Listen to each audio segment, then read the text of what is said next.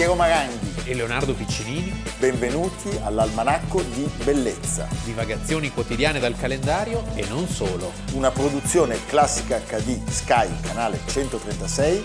In collaborazione con Intesa San Paolo.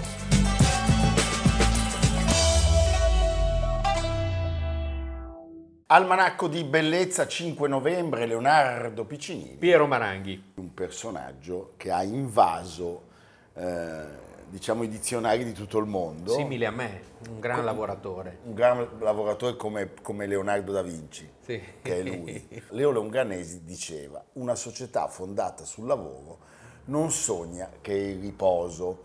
Diciamo che il personaggio di cui raccontiamo le vicende non era proprio d'accordo, no. eh, perché Alexei Grigorievich Stakhanov, minatore sovietico, si spegne il 5 novembre del 1977. Dopo aver lavorato molto. Dopo aver passato quasi tutta la vita a estrarre carbone. Ed è a lui che dobbiamo l'inserimento nel dizionario del termine staccanovista, che però spesso ha un'accezione negativa. Sì. Io dice che è uno staccanovista. Sì, a volte in senso buono. A volte diventa anche crumiro lo staccanovista. Ecco, eh. esatto. Sì. allora, staccanovista, staccanovista. Eh, vuol dire lavoratore indefesso, inarrestabile e lo sappiamo viene usato spesso appunto con connotazione negativa e, e indica una dedizione patologica, patologica esattamente. Lavoro. Lui era nato il 3 gennaio del 1906, quindi la Russia non era ancora sovietica ma era zarista era nato a Lugovaia, un villaggio della, della Russia occidentale nell'attuale oblast di Lipek, figlio di contadini. Sì. Nei suoi primi anni aiuta subito la famiglia nei campi e con gli animali. Sembrerebbe una biografia di nessun interesse. Di nessun interesse e gli studi finiscono molto presto perché le condizioni sono molto precarie e bisogna rimboccarsi le maniche. Era lui stesso che di sé diceva io mi sono sempre sentito scarsamente educato. Da ragazzino inizia a lavorare in una miniera di carbone, immaginatevi le condizioni. Nel Donbass. Nel tristemente noto Donbass. Sì, in una zona di cui si parla molto oggi e la guerra è scoppiata proprio perché in questa, in questa regione ci sono delle, delle, strutture, prima minerarie e poi industriali, ed è anche il motivo per cui ci sono così tanti russi nel Donbass, perché un po' come a Torino arrivavano dal meridione per lavorare alla Fiat, nel Donbass si arrivava dalla Russia perché c'era molto lavoro. Quando questo ragazzo è maggiorenne, la Russia, l'Unione Sovietica, cresce, cresce e passa in modo molto duro. O decresce, nel senso che morto Lenin arriva Stalin. Sì e il nuovo I piani leader, quinquennali. Esattamente, eh, punta certamente molto sull'industria sì. mineraria e non solo, perché vuole trasformare la Russia, eh, lo Stato, da un'economia puramente agricola a una potenza che possa competere. Anche l'almanacco ha un piano quinquennale sì. e si prevede da qui a qualche tempo una crescita esponenziale degli animali. Degli animali. Adesso oggi siamo a tre, e esclusi altri umani. Sì. E quindi potremmo arrivare... E mangiano, eh? Mangiano, mangiano questi animali, molto. quindi bisogna pensare a come... No, ma ogni tanto sai che uno viene ah, fatto fuori. e si mangia, insomma. E si mangia. Il varano... Loro lo mangiano. No, anche noi. Ah, ok. Il, il varano pesa molto, quindi sì? si può mangiare per molto tempo. Sì. Senti, eh, con il sistema comunista le miniere ovviamente sono tutte gestite dallo Stato e hanno degli obiettivi di eh. produzione eh, mensili. È una roba abbastanza medievale cioè, ancora, cioè, come... Non abbastanza, tum, ci sono tum. i picconi, chiaramente, i carri per, per caricare il carbone e poi eh, l'estrazione dai pozzi con, con gli, asini, asini, i poni che portano il, il caricato e tutti si occupano indistintamente di fare tutto, cioè di picconare, di puntellare, eh, di spezzettare il carbone, di scaricarlo, di caricarlo. Ecco che arriva Stacano. Sì, perché eh, lui a un certo punto deve constatare che la sua miniera è una delle meno performanti della regione e quindi dice bisogna fare qualcosa. Ecco, possiamo intanto dire che i due nomi più famosi di Russia sono Stakhanov e Kalashnikov, entrambi hanno inventato qualcosa. Sì. Allora, la figlia Violetta racconterà, mio padre era incredibilmente competitivo, continuava a pensare a come aumentare la produttività della sua miniera e alla fine trovò una soluzione brillante. Questo forse è l'elemento che si conosce meno e che vale la pena invece raccontare, cioè Stakhanov non è stato soltanto un gran lavoratore, ma stato, era quasi un amministratore delegato. È, è, stato uno che ha avuto la capacità di organizzare in maniera razionale il piano di lavoro, cioè lui sostanzialmente fa una cosa molto semplice. Dice un minatore fa il taglio, Alcuni compagni lo sistemano sui carri, altri si occupano di, di, fasi diverse. E ottimizzi la produzione. E poi lui... Sembra una cosa banale da dire, però, e non era così però. E non solo, lui aveva eh, scoperto, non so come, dell'esistenza di un nuovo eh, trapano. Sì, un trapano da miniera, tu sì. ne, ne, possiedi uno. No? Sì, lo uso per i denti del babirussa. Quando... Eh, sono particolarmente eh. incrostati. No, allora, il trapano da miniera pesava 15 kg, eh. mamma mia, e per poterlo usare occorreva un corso, un sì, corso di specializzazione. Corso di trapano. Lui lo fa, impara a usare il trapano e pur non avendo studiato, eh, quando si trattava di lavoro era capacissimo di, di, imparare. Sì. Eh, intelligente. intelligente. Così la produttività della sua squadra di lavoro supera di 14 volte l'obiettivo giornaliero. Siamo nel 1935, quindi in pieno periodo di purghe e di errori, però il compagno Stalin vede con piacere che la produttività di quella l'estrazione miniera... del carbone con un turno di lavoro è di 102 tonnellate in 5 ore e 45 minuti. Beh. Chiaramente il governo sovietico prende a modello questa figura di Stakhanov, addirittura il 31 agosto, il giorno in cui era stato battuto il record, diventa il giorno del minatore di carbone. In suo onore. Sì.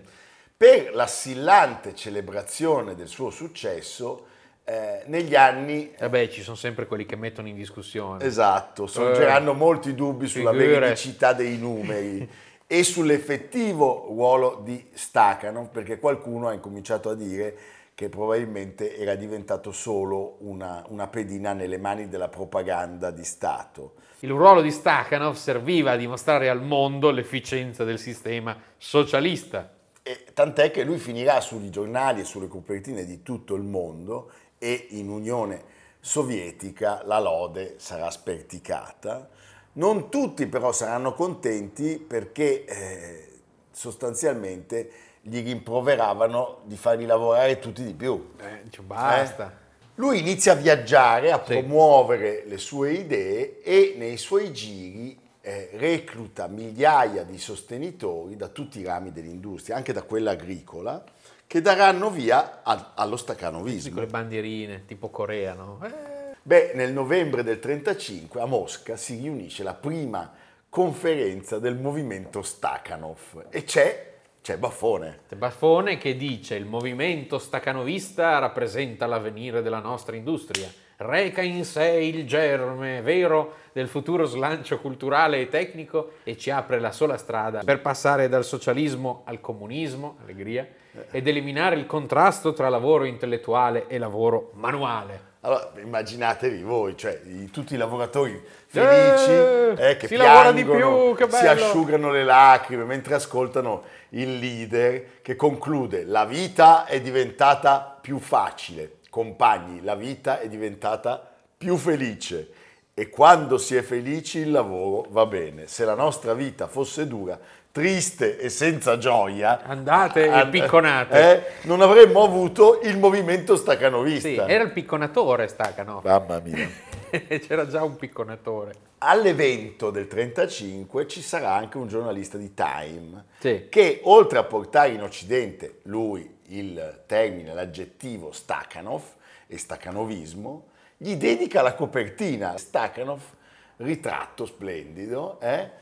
lui si trasferisce a Mosca. Si imborghesisce. Sì, qua, qua, qua è proprio la, fase la fattoria degli animali. Un po' Kim Philby, Sì. cioè finisce... Va al Ministero dell'Industria Carbonifera, però doppio non- petto, gli danno un doppio non petto. era felice. No. No, stava male. Aveva tutte le decorazioni, sai quelle medaglie. Ma lui voleva lavorare, Sì. tant'è che a un certo punto, eh, anche per la sua come dire, ritrosia a partecipare agli intrighi di potere, tenete presente che Stalin era morto, è arrivato Khrushchev, Khrushchev dice basta, questo mi ricorda Baffone. e lo manda via. Via. Lo rispediscono in Donbass. La famiglia rimane a Mosca e lui Poverino. passa gli ultimi anni in una sorta di esilio, beve tutto il bevibile. In Donbass. In Donbass. Cosa si beve in Donbass? Sì, eh, non lo so, credo Delle cose... alcol denaturato, ammoniaca.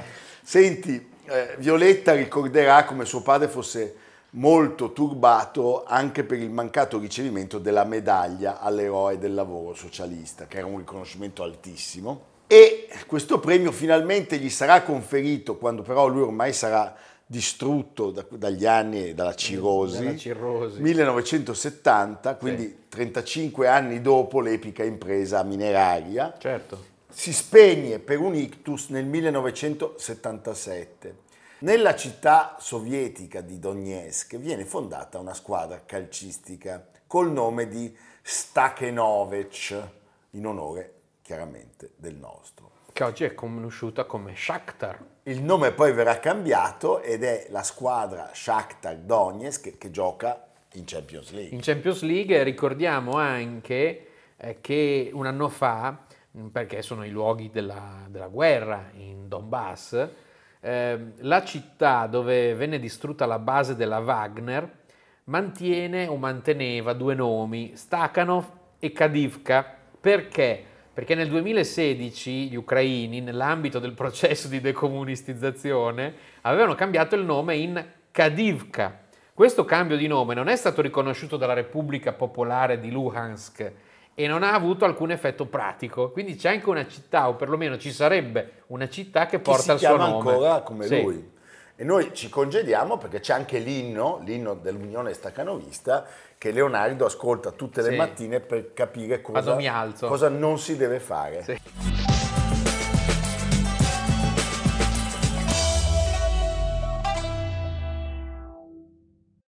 Roma, la clinica Villa Claudia, 5 novembre 1979. Il più grande divo romantico della storia del Eh. nostro cinema, Amedeo Nazzari, si spegne, lascia questo mondo per un collasso cardiocircolatorio. Io, bambino, mi ricordo di una Di trasmissione... averlo conosciuto. Sì, anche.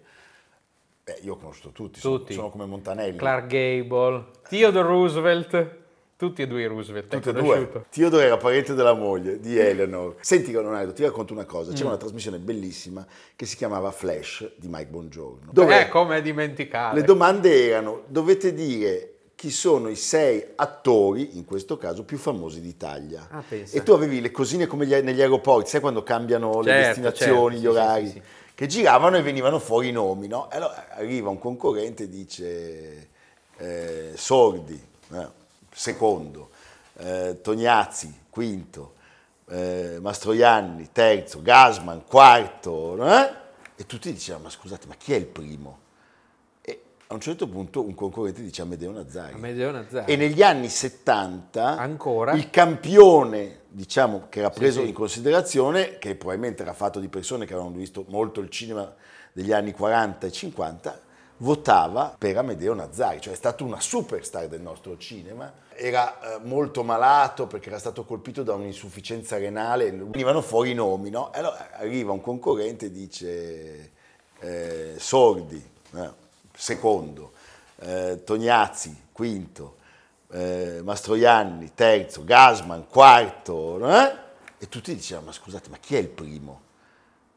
A un certo punto un concorrente dice Amedeo Nazzari. Amedeo Nazzari. E negli anni 70 Ancora? il campione, diciamo, che era preso sì. in considerazione, che probabilmente era fatto di persone che avevano visto molto il cinema degli anni 40 e 50, votava per Amedeo Nazzari, cioè è stato una superstar del nostro cinema. Era eh, molto malato perché era stato colpito da un'insufficienza renale, l'ultima parte della sua vita era diciamo funestata dalla dialisi, tant'è che lui non poteva mai eh, recitare eh, parti lunghe, ci sono tanti camei nella sua ultima, diciamo, fase professionale, c'è anche un ispettore Derry. Pensa. Eh? E poi c'è l'uomo di Portofino o un'apparizione nel disastroso Nina di Vincent Minnelli. Però Amedeo Carlo Leone Buffa, perché questo sì, era si chiamava Amedeo padre, Buffa. Amedeo Buffa era la madre Nazzari. Sì, era nato a Cagliari il 10 dicembre del 1907, era figlio di Salvatore Buffa che possedeva un pastificio e Argenide Nazzari, quindi Nazzari è il nome del nonno. Anche perché il nonno era un importantissimo personaggio. Il nonno era stato presidente della Corte d'Appello di Vicenza e poi si era trasferito a Cagliari. Amedeo come erano, lui. Non erano sardi. No. ecco. Nel 1913, dopo la morte del padre, la famiglia Buffa si trasferisce a Roma e Amedeo studia in collegio dai Salesiani. ai Salesiani e qui partecipando alle recite scolastiche Amedeo scopre la sua grande passione per la recitazione e per il teatro e decide di proseguire nelle filodrammatiche cittadine. Si iscrive a ingegneria, ma a un certo punto viene preso nella compagnia di Dillo Lombardi. Dillo Lombardi era un attore teatrale che eh, negli anni di maggior successo è stato sostanzialmente considerato il super divo della borghesia impiegatizia italiana e romana in particolare. Lui Quindi lui eh, decide di abbandonare gli studi e seguire questa vocazione. Ha fatto bene, possiamo dire, col senno di poi. eh? Ecco, il debutto cinematografico avviene nel 1935, sono questi nomi, nel film Ginevra degli Almieri. Lui interpreta il pittore squattrinato che impalma la protagonista, che era Elsa Merlini. Il film non va bene, però Poi però, insomma, arriva Anna Magnani, Annarella, gli fornisce il trampolino di lancio cinematografico. perché dice ad, a Goffredo Alessandrini, suo marito regista, in cerca di un, di un attore per cavalleria, che eh, il prestante Nazzari potrebbe essere quello giusto. E poi effettivamente lui aveva una capacità di indossare le divise di tutte le epoche straordinaria. Sì. E quindi eh, è lui che interpreta Umberto Solaro, che è un cavalleggero che passa all'aviazione, cosa che avveniva, cioè i primi, i primi aviatori bellici Venivano dalla- venivano dalla dalla cavalleria, l'abbiamo raccontato. Baracca. Baracca, von Richthofen. Sì. E ehm, questo, questo pilota eh, convince molto sia la critica che il pubblico che gli addetti ai lavori, tant'è che lui tornerà a fare il pilota aeronautico In in questo film dallo strano titolo Luciano Serra, che ci vorrebbe una virgola, pilota. Invece è Luciano Serra pilota, 1938, la regia è sempre di Alessandrini. Diciamo che Luciano Serra, virgola, pilota, ha la sceneggiatura di Roberto Rossellini e fu commissionato e supervisionato da Vittorio Mussolini. È un'esaltazione della guerra d'Africa. Per essere un film di regime è un bel film. Eh, vinse la Coppa Mussolini al Festival di Venezia. È una grande, è una grande saga. C'è da dire che una delle caratteristiche di eh, Amedeo Nazzari è di essere un bello, elegante, eh, malinconico. Non ha mai malinconico. dei gran sorrisoni Amedeo No. Nazzari, ci sono sempre delle tragedie, Sì, sì. delle scene in cui qualcuno muore. Anche la sua voce è già lacrimosa. eh? Sì, non, non c'è mai, non c'è mai serenità, c'è sempre qualcosa che non va. E a proposito di premi, alla mostra del 41, quella d'arte cinematografica, sempre di Venezia, quindi, Sì. vince la Coppa del Ministero della Cultura Popolare per la sua interpretazione in Caravaggio, pittore maledetto. A Venezia si impone per la miglior partecipazione Amedeo Nazzari. Il regista e l'attore sfilano davanti a Sua Eccellenza il conte di Castellazzo. Volpi, Volpi di misurata. eh? Volpi di misurata. Allora, lui era molto molto attento alla scelta dei ruoli, cioè voleva eh, fare sempre dei ruoli positivi, anche se c'è una, fa- una famosissima eccezione proprio in quegli anni, perché il film che si cita sempre, Peste lo colga, La cena delle beffe. è La cena delle beffe, La cena delle beffe è il film, diciamo, è l'ultima gloria della- del cinema di regime, diciamo nel senso è l'ultima gloria di un mondo che sta per, per implodere. È la- 1942. È il primo film da protagonista di Osvaldo Valenti, già questo nome vi dovrebbe dire qualcosa. Luisa Osvaldo Valenti, ucciso. Luisa Ferida, tratto dall'opera di Sam Benelli, melodramma torbido, è un film anche questo abbastanza anomalo perché si parla di cose un po' sanguinolente, che insomma non, andava- non dovevano essere fatte in un periodo in cui c'era la guerra, quindi tutto doveva essere molto soft. E invece qui ci sono pugnali, veleni, Lui è Lenneri chiauramantesi. che vuole uccidere Giannetto Malespini, ma peste lo colga, ammazza suo Sam fratello. Benelli. eh. Col castello, ti ricordi? Benelli, Sì, certo. Castellotto. E a causa della scena di nudo di chi? Di Clara Calamai, Eh, il film viene distribuito vietato ai minori di 16 anni con grandissimo scandalo delle autorità ecclesiastiche.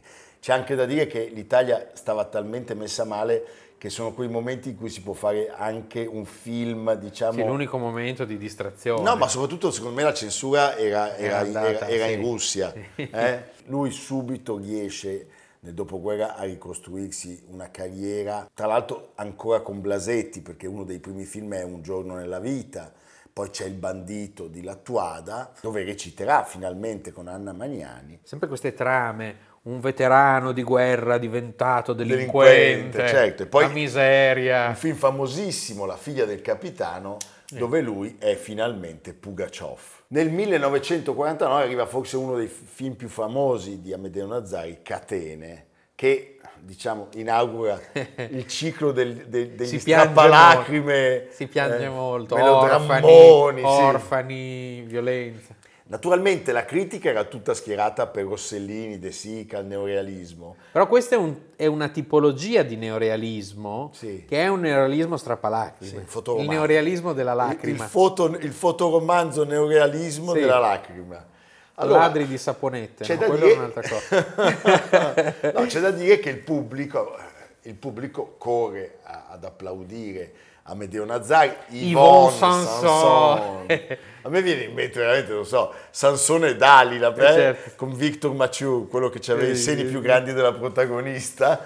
I film sono quelli di Raffaele Matarazzo, per esempio Tormento, I figli di nessuno, L'angelo bianco. Sono film di straordinari incassi. Un figli di- miliardo. I figli di nessuno, 1952.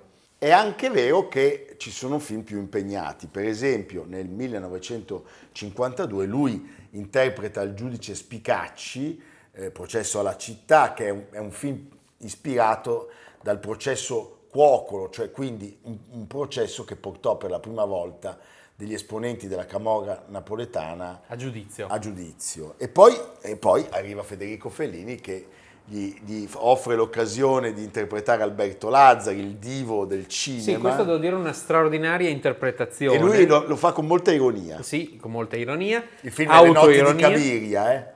Le notti di Cabiria 1957 con una straordinaria Giulietta Masina, Oscar per miglior film straniero e anche questo è molto importante, sceneggiatura di Ennio Flaiano e Pierpaolo Pasolini. Però diciamo che da lì inizia in qualche modo un lento declino. Lui innanzitutto prende malissimo il fatto che la Tuada nel remake della figlia del capitano non gli affidi il ruolo di Pugaciov che viene dato a Van Eflin e poi eh, è tra i candidati, è uno dei papabili per il Gattopardo. Per il Gattopardo di Visconti, Lui ma con Lorenzo Olivier, con Nikolai Cherkasov, eh, potrebbe essere scelto. però è andata bene così. Sì, benissimo. Bart Lancaster. Prendono Bart Lancaster, lo impone la produzione, diciamo la distribuzione americana, ma è un grandissimo successo ed è una bellissima scelta che verrà poi, diciamolo, bissata da Bertolucci con Anche 900. perché Nazzari sarebbe stato più triste. Se l'immagini Nazzari che dice se vogliamo che tutto rimanga com'è, bisogna che tutto cambi, subito un velo di malinconia. Perché, perché non cambi nulla. Eh. eh. Senti, eh, lui era eh, però anche un uomo rigoroso, perché quando inizia la, la commedia, diciamo, un po' pecoreccia e un po' sboccata, lui riceve un sacco di offerte. Ma si ritira Si perché lui è ritira, ancora perché- memore della sua immagine Anche- inscalfibile. Inscalfibile anche se partecipa ad alcuni film importanti. E ricordiamolo, eh, ci sono tante piccole parti di Amedeo Nazzari in film significativi, Il clan dei siciliani, eh, Giovalaci, fino ad arrivare all'ultima partecipazione in Melodrammore per la regia di Maurizio Costanzo. 1978.